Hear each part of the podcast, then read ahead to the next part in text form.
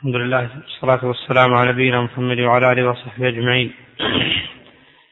قال المؤلف رحمه الله تعالى باب تفسير الإسلام. باب تفسير الإسلام. ها؟ نعم. نعم. قول الله تعالى فإن حاجوك فقل أسلمت وجهي لله ومن اتبعني.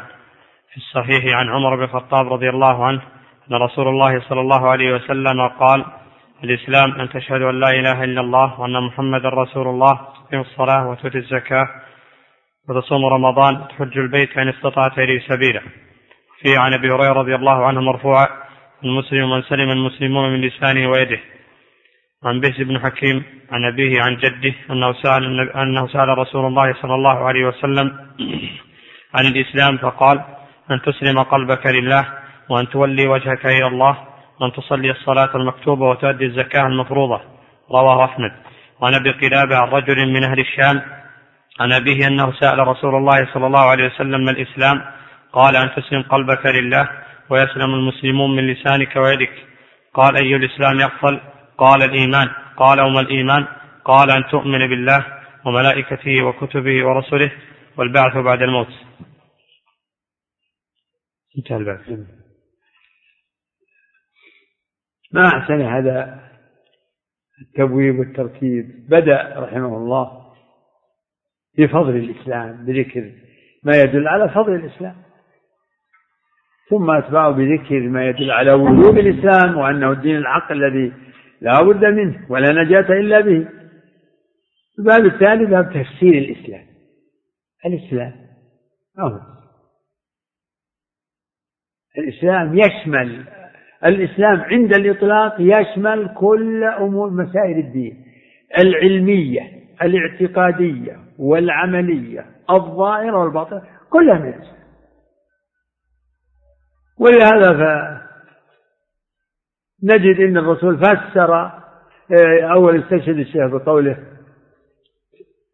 ومن يسلم وجهه إلى الله وهو محسن. ومن أحسن دينا ممن أسلم وجهه لله وهو محسن. وهكذا. ف... فالإسلام فيه معنى الاستسلام والانقياد انقياد القلب وانقياد الجوارح بفعل الواجبات. استسلام انقياد. الصلاة فيها استسلام فيها معنى الاستسلام. انقياد لأداء هذه الأفعال. الصيام استسلام. استسلام لأمر الله بترك كل ما يفسد الصيام. استسلام القلب. وهو الأصل. استسلام القلب انقياد القلب هو الأصل. فبانقياد القلب تنقاد الجوارح. فسر الرسول عليه الصلاة والسلام الإسلام بأصوله الخمسة الشهادتين الصلاة والزكاة والصيام والحج. وما ذكره الشيخ طرف من حديث جبريل الطويل. قال يا رسول الله ما الإسلام؟ أخبرني عن الإسلام. قال الإسلام تشهد أن لا إله إلا الله إلى آخر ونجد أن الرسول قال المسلم من سلم المسلمون من لسانه ويده. إذا كف اليد عن العدوان على على عن المسلمين وكف اللسان هذا من صميم الإسلام. فاسم الإسلام يشمل الأعمال الظاهرة والباطنة ويشمل الأفعال والتروك الترك.